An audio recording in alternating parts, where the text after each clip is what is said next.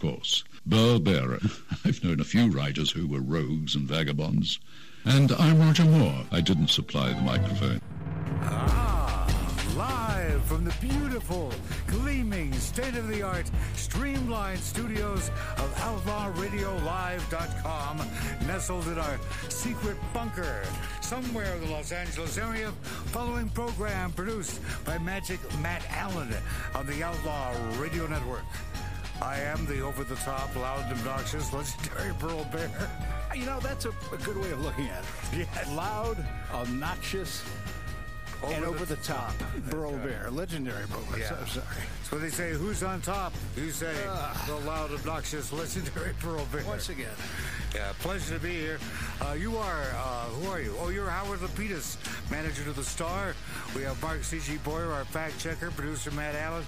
We got Frank J. Hagan. I'm assuming a lovely person on the telephone do. waiting to, for you to say hello. Hello, mystery guest, sign in, please. Wow. This is the brilliant and talented woman that Frank uh, Girardot Jr. Yeah. devoted a significant amount of time I to understand. writing. That's, that, that's all well. She wrote, and uh, uh, Frank wrote a book. That's great. What's her name? What is this lovely woman's claim to fame? Her, well, her claim to fame is that her father. Tell us why your father is famous. Well, famous is just such a bad word, but Yeah, infamous. to describe him. But um, he's famous because he was a very well-known arson investigator in Glendale and was ultimately arrested, convicted for arson and murder. So it's quite a claim to fame, I guess you could call it. That uh, that's tragic. Now, of course, I know Frank very well. The book is called Burned. It's available now for pre-order. And to me, the really tragic thing about this story, probably even more so to you, is this guy is your dad. And you looked up to him. You idolized him, from what I understand, and you testified on his behalf. The journey of you from one viewpoint of your father to another must be rather, shall we say, difficult? Yeah, that's an understatement for sure. Um, it, it, it was very difficult. He was a hero to us, and we would, you know, I would always tell all my friends about him and, you know, what he did for a living and how he would first, you know, he would actually be a firefighter and, and go and save people and animals and things like that. And then later on, how respected he was for his arson investigating skills. So, yeah, I mean, growing up, he was a hero, definitely. At what point did your attitude or your perception change? Hmm, that's so hard. It was over the years, but when he was first arrested, I, I believed and backed him 100% that he was innocent.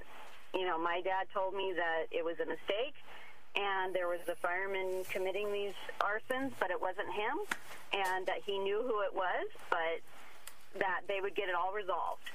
So I just took his word for it at the time.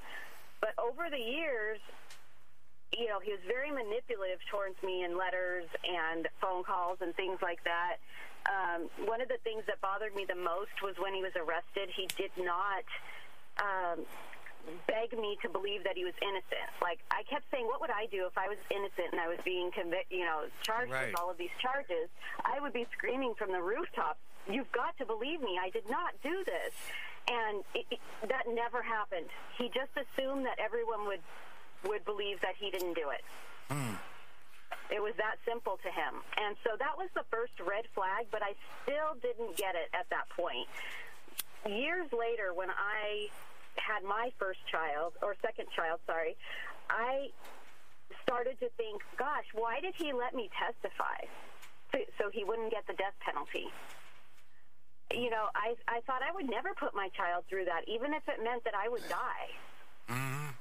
I would never let my child go through that kind of trauma. And so that was another red flag that started to make me think he, this wasn't about me, it was about him. Lori, Lori, it, Lori, it's Howard. I'd like to back you up just a little bit, just for context, okay? Just so our audience has total context in what you're talking about. Take us back to the beginning. Your father was a firefighter Right? and convicted of arson, correct? Correct. Okay. Uh, how many? How many counts? Ooh. Uh, there were multiple different ones between state and, and different states, but he pled he pled guilty to three of them in Northern California. He he did a plea bargain. What's the timeline on this? Uh, he was arrested in 1991. And he was uh, obviously the 80s is when he was burning things down. Yep, all the way up till he was arrested, pretty much. How'd they get him? Well, it was a series of things, but they did find a fingerprint somewhere at one of the incendiary devices. And um, they also, once they at first the fingerprint didn't match, but later on it did. Maybe Frank could talk to that part a little bit better, but he he they did have evidence against him, you know, as starting these like eye eyewitnesses and things like that. And did not he did try to frame another individual for these things, didn't he? If I remember correctly, said he there was another firefighter that was responsible. He wasn't. Well, he always told me that, but he would never tell me who. I don't know if he told his attorneys or anyone who he thought it was, but it, he never shared that with me. So his sentence was death? Well, in that particular, for the arson, he was uh, he took a plea bargain and he got um, ten years per charge. Um, and then he came to face the other arson charges in in um, L.A and that was uh, also the murder charges for four people that died in the Ole's fire. Wow. So it was actually a murder case, you know, that he was doing the the trial for. Is he is he still with us? Yep. And and he hangs out where? Uh, gosh, it's a it's a small town. Uh, I can't even say the word, but it's in Northern California, uh, towards Sacramento. Got it. Okay. Fair, This- fair enough. Well, I'm, try- I'm trying to identify with her. If it had been my dad, Oh yeah, yeah. I mean, that's just. It's crushing. It has to be crushing. It. Well, and the way I found out, I saw it on TV when he was being arrested. Oh, good. That's how I found out. So that was that was challenging. Yeah, challenging. That's a uh, minimizing way of putting it. Must have been a hell of an emotional roller coaster for you at the time. Desperation, that play into it. especially when he was convicted of the murders and you know they asked us to testify so he wouldn't get the death penalty that right there was desperation because i felt like i had to save his life Wow, talk about pressure. How old were you at that time? uh, very early 20s Oh, that's a. do you uh, do you get up to see him at all, or, you, or is it, that not happening? no i i uh, cut off all ties with him um, about 14 years ago Mm-hmm. I asked him to convince me that he was innocent and he couldn't do that so i ended the relationship. I did it all up front. I sent him a letter. It's all in the book about how I came to the conclusion that he was guilty and and then ultimately cut off with the relationship. How did you come to the conclusion that he was guilty? In your mind, how did that happen? Well, you know, there were those couple things that we talked about that were irking at me over the years, but then I just started to um, the manipulation that he was doing. Um, For instance, for, for instance, what would, what, how was he manipulating you? Well, like he would send letters to me that would like say really nice things about me, like butter me up, like you're such a great mom. Well, he doesn't know what kind of mom I am. He's, uh, you know, I was 17 when he went to jail. So, um, but he would butter me up and then say, I need you to do this for me, or I need you to send me money, or I need you to, you know, like he, it was basically it felt like he was using me. He didn't really care about me. And I felt like I was getting nothing from the relationship, not even love. Are you the only uh, child? No, actually, I have a sister too. And her feelings are similar? Um, no, she still communicates with him, and I respect that because you know we all handle it in our own way. But I, I didn't feel like that was a healthy relationship, and I didn't want that stress in my life from so, him. So what's he saying these days? I'm sure your sister shares some of that with you. Well, yeah, actually, during writing the book, Frank um, corresponded with him multiple times. Um, we told him what we were doing. We told him what we were putting in the book. We were very upfront about it, and he still proclaims his innocence. And we told him, well, I'm, you know, we looked at what you had, but we we don't believe you. That's a difficult situation. I try and simultaneously put myself in two positions. One, of being in your position, and two, as best as I can, put myself in his position, knowing he's up Yeah. against the wall, knowing it's a death penalty thing. Who can I manipulate? So, so Burl, let's let's pretend you're in his position. What? Uh, uh, take me through your thinking. Well, if I was a psychopath, which is easy, which is easy. If I would, God that should be the title of your book. Yeah. Is that similar to you know how uh, if I had done it by OJ? Yeah. Yeah. If I had done it.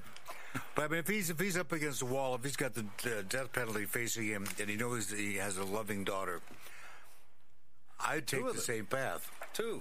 Two loving daughters. Right. Did he ask the other loving daughter to uh, participate in this? Or was she too young? Uh, you mean in the testifying? Yeah. Y no, she also testified, and so did my mom. Now, is your mom still living? Yes, What's her attitude? That he's 100% guilty. Oh, Are they 100% divorced now? Oh yeah, they have been. Uh, he had a he was married four times, and uh, he a- had a different wife when he was arrested. How was your childhood? What was your father like? You know, when you were a little kid. That's the thing. He was, uh, you know, I didn't see him as self-centered like I do now. It's kind of strange. Maybe just because I was a kid, but he he was affectionate. He was kind. Y- You know, I looked at him as kind of the cool guy. Uh, he was well respected by all of his friends and you know our family. Um, I, I, it was a nice childhood. As far, I mean, you know, my parents were divorced, so that part wasn't cool. But we saw him. Um, a lot of times he was working, and we didn't get to spend a lot of time with him. But now I know it's because he was out screwing around with women and stuff. But at the time, we thought he was working. So at the time, it was a, you know a fairly normal childhood for a divorced family. but meanwhile, if Dad wasn't living two lives, he would have no life at all. Yeah, So uh, that's right. it's a you know they say with people such as your dad, there is a real is they compartmentalize. They keep those two aspects of their life from ever crossing over, ever influencing each other. And that the worst thing that can happen, the most threatening thing, of course, is when those two different worlds collide somehow, and the line is crossed. That's that's the worst part for them, because Right. they desperately try to separate them again to somehow keep those two worlds from from interacting. When you're arrested for something, there's no way of, of doing that. It's a real hardcore manipulation. It's like attempting to refashion the universe, so to speak. I can give Yeah, you. Frank can talk to that. He was manipulating the, this whole time we were writing the book. He was trying to manipulate Frank, but Frank's too smart for him. Oh yeah, Frank's uh, Frank's Frank is pretty damn sharp. Uh, Frank would never allow that. He'd probably see it Right. coming a mile away. Yep, he did. Yeah. Uh, How, uh, how did how did how did the book come about? Who approached whom here? How did that happen? Well, honestly, I've been working on the book for five years. And I've gone through two previous writers before I got to Frank, and thank God I did because this was the right fit. But um, so I've been working on it forever. I had, you know, written down my story. I knew I wanted to write a book. Part of it was guilt driven because I should have never testified so he wouldn't get the death penalty. Um, I, I really regret that. And I guess this was sort of my way of apologizing for that, of sorts. Um, I, it was a closure that I, I, I shouldn't have done that, and I believe he's guilty, and I think everybody deserves to know he's guilty, even though he's saying he's innocent. And there were a couple of family secrets that were revealed in the book about, you know, that family opened up to me about after uh, I decided he was guilty. And I felt like the fire community and everyone should know those things because it's part of the, the puzzle that was my dad. Well, I I can't let you get any further without disclosing the family secrets. how, how diplomatic of you. Yeah. Well, I'm upfront about it. Come on. There's no hid, no no hidden agenda here, Lori. Spill. Are you asking me? yes, of sure. course. Spill. All right. Uh, Frank, do I have the go ahead? Is he there? No. Oh no, no, Frank. Uh, Frank's busy with his mom today. Oh, okay. We, and by the Uh, way, we wouldn't dare have Frank in here. Well, let's put it this way: We there, love Frank. there were there, there were family members that that came to me uh, after I had come to the realization that I thought he was guilty, and they didn't want to tell me before because I thought he was a hero, and they didn't want to ruin that for me. Um, but once I came to terms with it myself, then the family opened up, and you know he definitely had some sexual deviance in his past with um, his multiple wives, and I get into some more details about that. Um, and then also, someone had actually caught him years ago with uh, cigarettes, and he's a very adamant non-smoker. And they asked him about it, and he actually admitted to lighting fires Oh, great. Well, there you small go. brush fires. And so I just said, why the hell didn't you tell me that sooner? I would have come to this realization a long time ago. But I guess I had to go through the process. You're still angry about it. Um, well, yeah, I'm angry because he's such a horrible man. Sexual deviance with his multiple marriages. What was that all about? Yeah. One in particular, he forced to play Russian roulette with his gun during sex. That kind of distracting. Yeah. you think? I know. How do you get in the mood with that, huh? Yeah. Yeah, really. Well, Wait, I- I- I'm stop while I spin the cylinder. I'm not going to talk about my six shooter, but uh, seriously, what what else? That's not enough. Oh, there's more. Yeah, I mean that's that's the main one as far as the sexual deviance. I mean, I know he cheated on every single wife that he had, the four of them. He cheated on all of them, including my mother. He hit on my grandmother while he was married to my mother. Whoa. But why not? You know, come on. It's in the family. Yeah, she's a pretty woman, but jeez. Yeah. That that's uh, that that's not something you bring up at Thanksgiving. Yeah. And then on top of that, he allegedly raped a family member when he was 12. Whoa. And so there, you know, the biggest thing is that is there's a there was a history there, you know, of there being issues with him. A little you bit of a years sociopath. Before. Yeah, years before he ever became a fireman. Well, they originally he wanted to be a police officer, didn't he? Did he apply to be a police Yeah. officer and he failed the uh, psychological exam, so they set him up to be a fireman? Exactly. That's perfect. my, that always- my, I mean- son- my son's growing up and, and is go, is already a professional fireman, and this is making me crazy. What uh, was he at, uh, with Glendale or with uh, uh, L.A. County or LAFD? It was Glendale. Okay. Glendale City. Got it. Yeah, when uh, when last uh, not the last time, but the previous time that Frank was on the show, we talked about this. I was Oh, rather okay. I was rather stunned that when they when he failed the, the psychological test to be a, a, a law enforcement officer, I'm surprised he didn't share that information with the, with the fire department. I mean, when he applies for the job of the fire department, he didn't bother to mention, "I'm not qualified to be a law enforcement officer." Exactly. Well, and technology wasn't what it is today, where they could share those that information between agencies. That was just so long ago. But you, you, you don't know exactly why they rejected him, and it, there may be no correlation. Yes, there was. having, I have having his a psychological. I have the psychological record. So you do know the reason they rejected him. Right. It was for sexual issues. It said sexual. It said that he had issues um, with his sexual orientation. Well, that's being diplomatic. No, that's what it said. Really. Okay. That- So they were being diplomatic. But what did it mean? I, that's I. I don't know. Okay. That's a fair enough answer. I'll let, I'm going to let you slide on that. I shouldn't, but I'm going to let you slide on that. It's okay. And the irony is now that would make a difference. Right. Yeah, you're But, probably you know, right. there's a, there's a, there's a bigger irony to all that.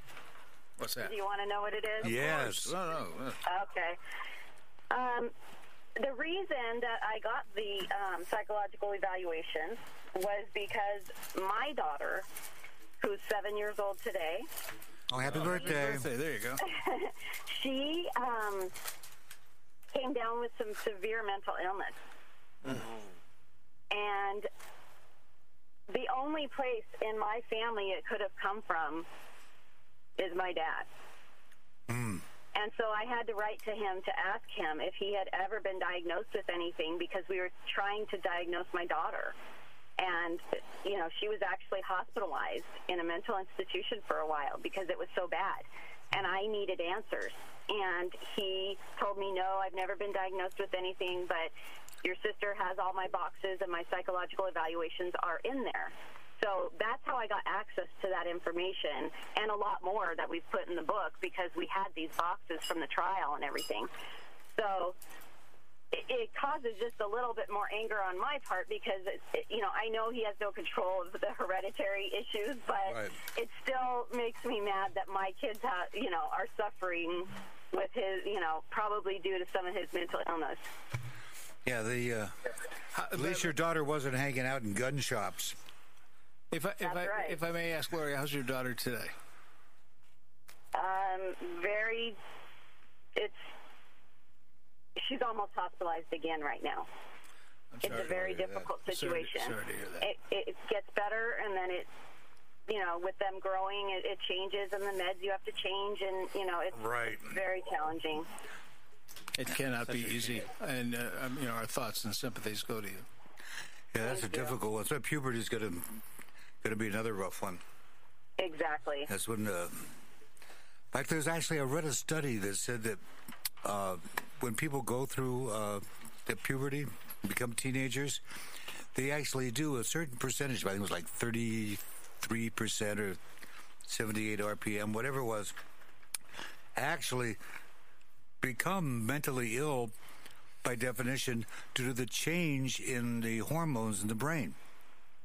And that's why I some, believe that. and that's why a lot of teenagers seem pretty wacko because they Yeah, are. I've got one of those too. I've got one of those too. Mazel tov. you, you hit the jackpot. Yep. Wow, at least you can't say your life's been dull and boring. Well, that's for sure. Uh, probably, if you don't mind a compliment, uh, manipulative one at that, uh, lesser people may not have handled it as well as you did. Of course, I don't know how well you handled it at the time, but Yeah, I mean, I want to think that. I, you know, that's part of writing the book is that, you know, there are so many tragedies going on these days in the world, these school shootings and everything else. And all I can think about is those family members of those criminals and how their life has changed so much overnight. And there's no one supporting them. There was no one supporting me when this happened. And my whole life was turned upside down in, in a night. I lost my dad as if he died. He could do nothing for me. Are you in therapy now? Not now, but I have been over the years, very much. I would imagine so. I mean, your, linkage to reality as to who you are as a child and who your parents are, what your role is in the universe, suddenly is redefined, Right. and that uh, that can take some considerable adjustment. Like finding out your I wish. I would have had counseling younger, though. Um, I didn't get it till I was an adult and um, struggling with all of this and the guilt and everything. That's when I reached out for help. But I wish, as a you know child of 17, I would have had it right away. That would have been beneficial. So you you you reached out for help because nobody put you into a situation. You you went to it yourself. You went for your therapy. Why did you stop? Yep. Um, just life. I have four kids and I'm busy and, you know, all those things. But, and my, you know, child with the mental health issues absorbs most of my time. So, um, Amazing. so. I'm kind of lucky I even got through the book situation with her. Well, yeah, that's But, the. Uh, um, that was another question I, was, I have here. Is that you've been working on this for about five years? You're not a professional writer, of course. It was your personal Right. story. You had a couple other people try to put this together for you. Uh, you were darn lucky to get Frank. Uh, yes. In case there are other people out there that have stories that they wish they had someone to help them tell, what was the, what was the difference between working with with Frank Girardot and the other people who tried to help you do this? Well, the thing about Frank is he I feel like he took my story seriously. He he believed in my story, he believed in my message that there are hidden victims of crime and that's the family members of the criminal. And he believed in that with me and he thought it was a good message and he he turned out to be the perfect person because he covered the trial years ago when it was going on. Um, so it was he was he was just great to work with. He communicated with me so much, and he was sensitive to you know things that were difficult, and I couldn't have found a better person to do this with. Yeah, I've, uh, I've had the great pleasure of working with Frank on a couple books, and uh, uh, he's a true, true pro, and he really understands uh, everything to do with research, everything to do with com- compassion, and getting in tune with the story. And you were really fortunate that yes, he did cover the trial. He knew all about the case, and uh, for the get-go. So his sense of perspective is going to be far superior than just about anybody else you could get. So the book is out now. Uh, coming out, so Yeah. pre-order. So Pre-order. pre-order. How do we do that? You've- Amazon. You go on Amazon and um, look up Burned or look up Frank or myself's name, and it comes up for either the Kindle version or the paperback version. Um, and it'll be released on June 5th. How did you uh, find Frank? That's an interesting story. You know, I, when I want to do something and I put my mind to it, I'm going to do it. And, you know, I had two negative experiences with writers, but I still wasn't giving up. And I started going to different writing um, websites and finding writers of true crime, and I would email them. I would just email my story and say, "This is what I'm doing. Uh, I need a co-author, and you know, can you help me?" And one of those was Judith Yates. Oh yes, Judith Yates has been on our show several times. And so she told me that she didn't have time to. I mean, of course, I went through a million people, but Judith was the last one. And uh, she said she didn't have time to be a co author with me, but she put me in touch with her publisher. So I emailed the publisher, and within a half an hour, he was referring me to Frank. Yeah, I mean, it was just a, lu- a, a lucky, you know, timing thing. yeah, it's Wild Blue Press. It would have been uh, Steve Jackson you talked to. That's exactly right. Yeah, so I just did it. I found them all myself. I was just diligent. That's all. Well, you, you hooked up with a good organization. Yeah, I, I think the deal was is uh, Steve gets hold of Frank and says, "Hey, do you know about this case?" He yeah. said, "Oh yeah, I know all about this case. Well, you're you're the man for this." Yep. They were pretty excited, and so was I. Yeah, and so was Frank. He thought it was a great project, and uh, I don't blame him for being enthusiastic about it. Uh, a case like that, when you already when you already have some insights into it, you got someone such as yourself who wants to tell the story. That's uh, like a perfect uh, perfect storm for a book. Right. Now, do, I- you, do you have any other stories in you? any other seriously. any other sick family No, members? that's not what I'm talking about. But Yes, I do. talk to me about that. What What are you thinking about? Well, I had a, a very abusive stepfather.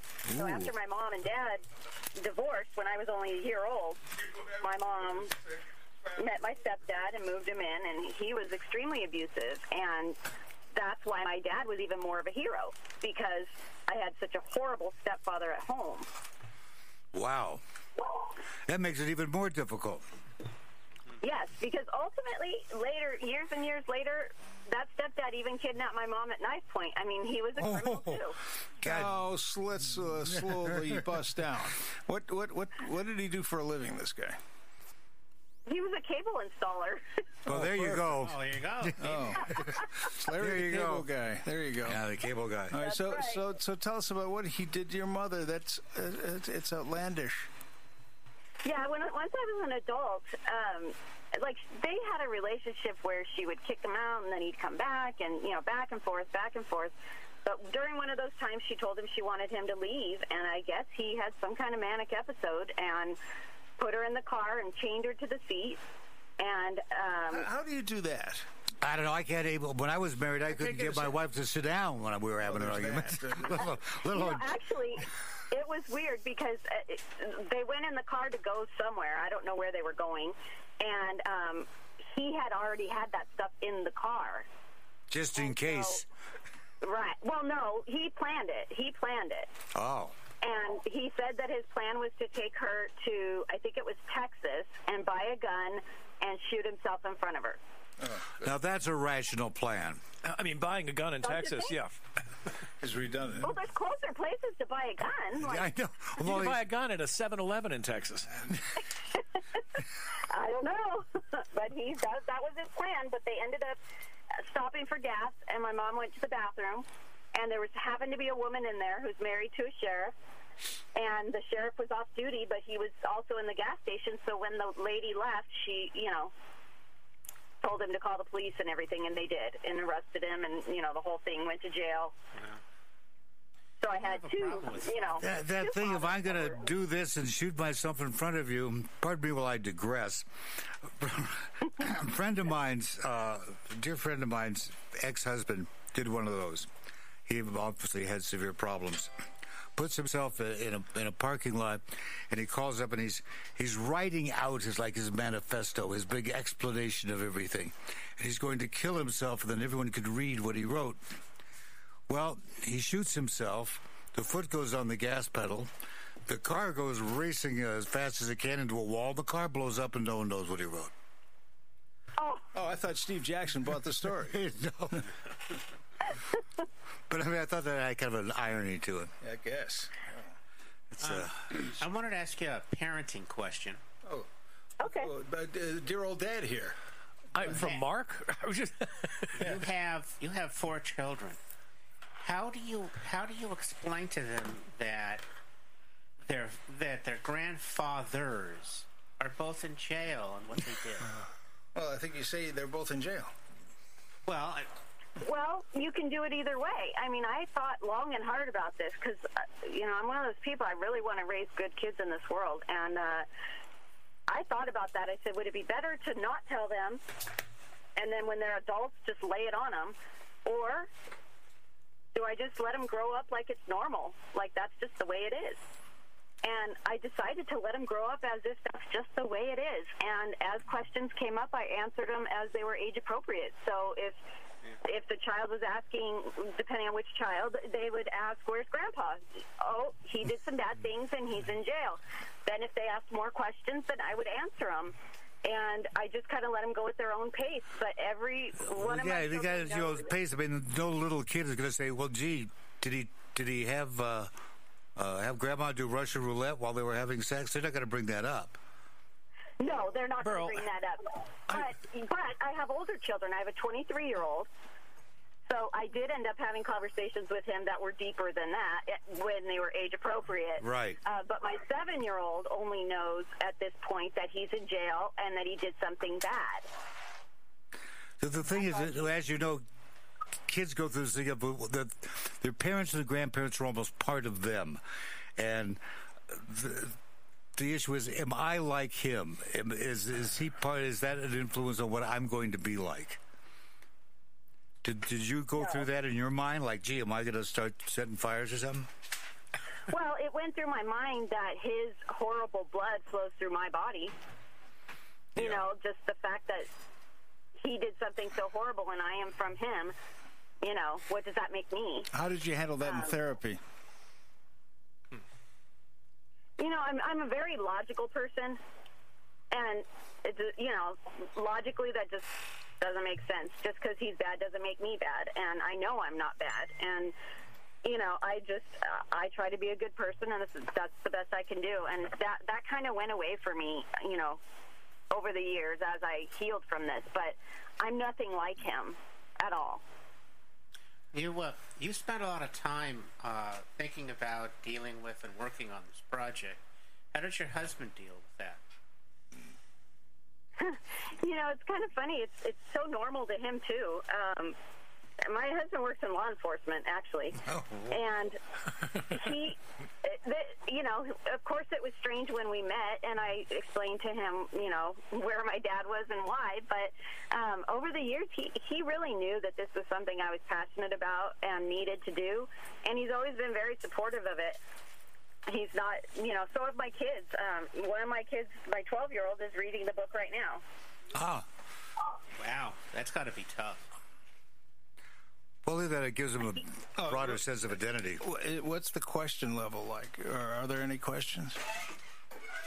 Um, not yet. He's um, only on part two, so he's been through a few chapters. But um, y- you know, he does ask questions, but he, he's excited to read it, and he, it's it's not um, upsetting or depressing to him yet.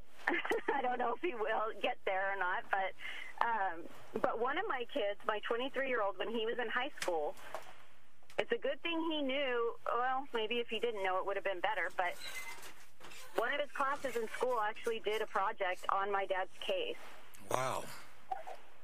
And so that was very, very strange because he had to go to his teacher and say, hey, you know, that's my grandpa. Oh. Say, really? Would you want to bring him in for show and tell? Back back to the case. About how many fires? I know he confessed to three. Is that right?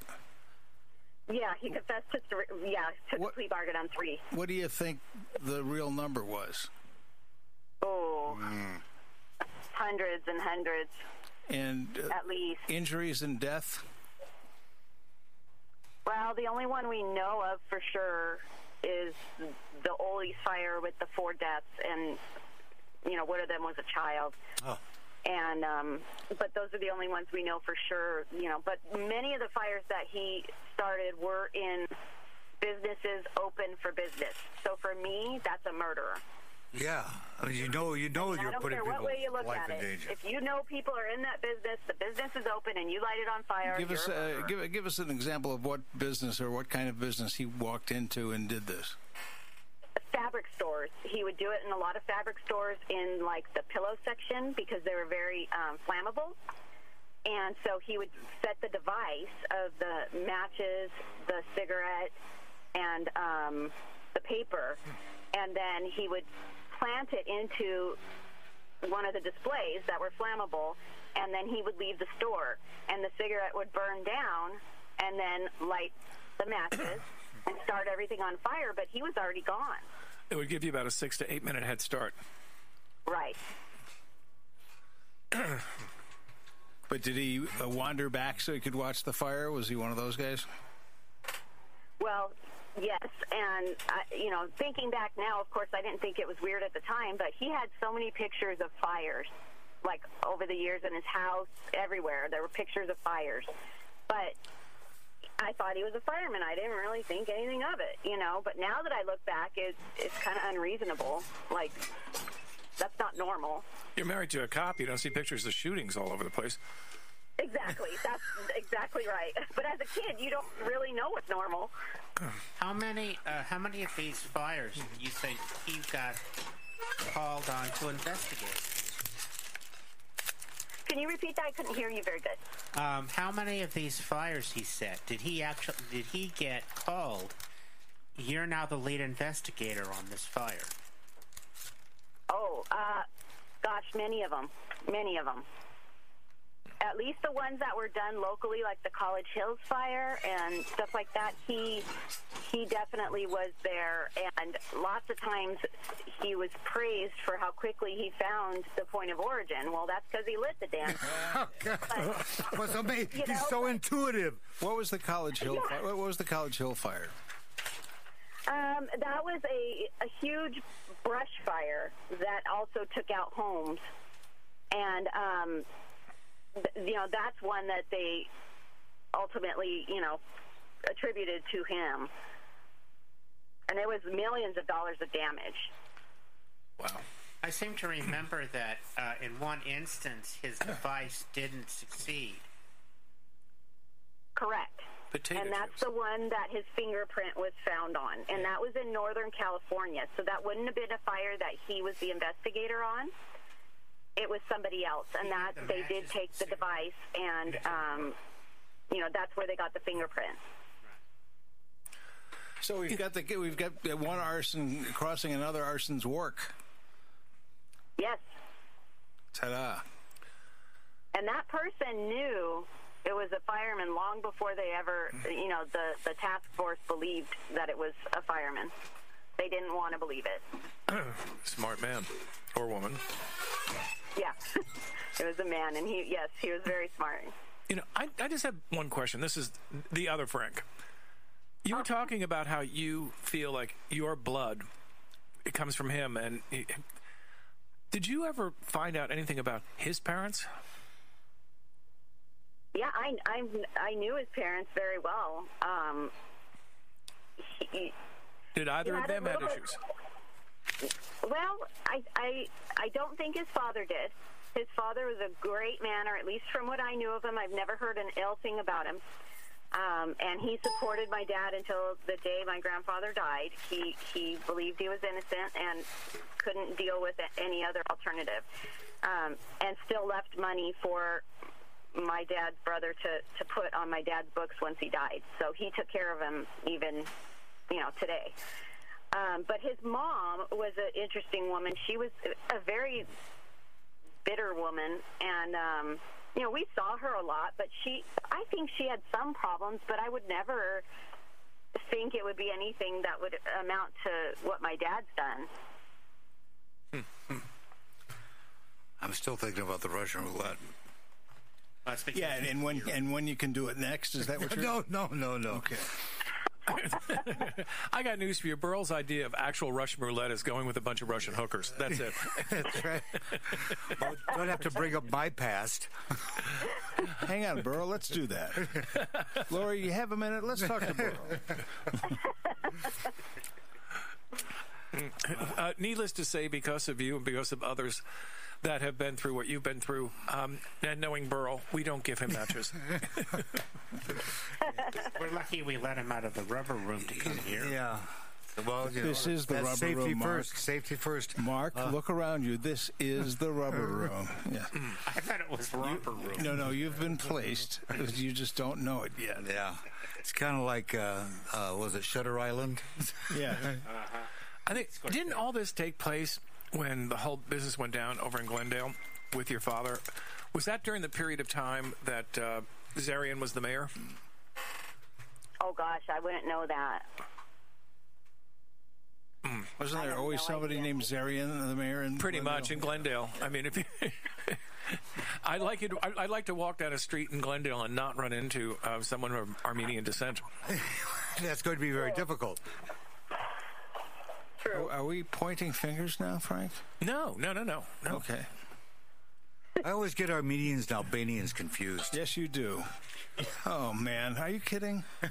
How? How? They both start with A. Lori, once again. Uh, Albinos as Lori, well. Lori, patience, please. Burl, what the hell is the matter with you? Oh, if I knew that, she and I could go to the same therapist. Uh, yeah, you can split the cost. There you go. Oh, times are tough all over. The book is called Burned. B U R N E D. Burned. That's a great title for this book. Yeah, it makes sense because she was burned. Yep. And so are the uh, Absolutely. so are the unfortunate people who died as a result of all this.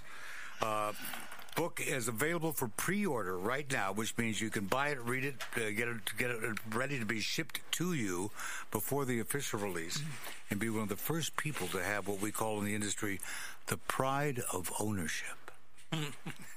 Yeah, they don't have to read it, Lori. That's how we do this here. W- Will you We guys sell- be doing book we s- signings in we Glendale? Oh, sorry.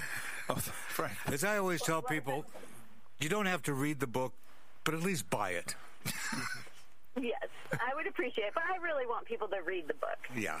I really do. I think it's a good read. I think it's interesting, and I think it has a good message. At the end of the day, what is the message? What do you want somebody to gain from reading this book? Well, I want people to understand that the family members of the criminal are not guilty by association and that they deserve compassion and empathy just like the victims that were hurt in the crime. You know, they're another true. victim and they're forgotten, and I think those people need help. What do you suggest? Well, I think first of all, counseling. If there's any type, I, I looked for an organization that does that, that helps criminals' family members transition when they lose their loved one that way.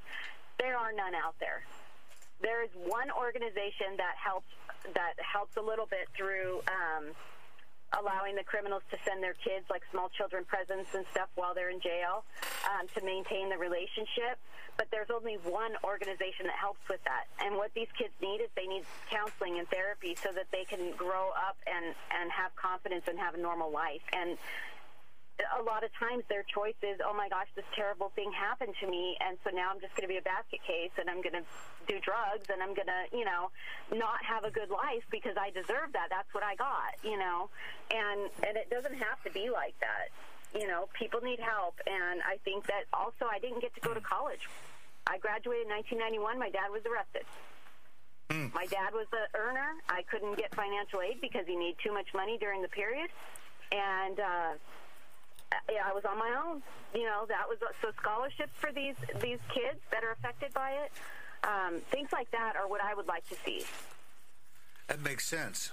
Uh, outside of raising four kids and writing a book, what else do you do with your time? Well, I had a 20 year career in human resources, Oh, please. and then at 35 years old, I had a heart attack.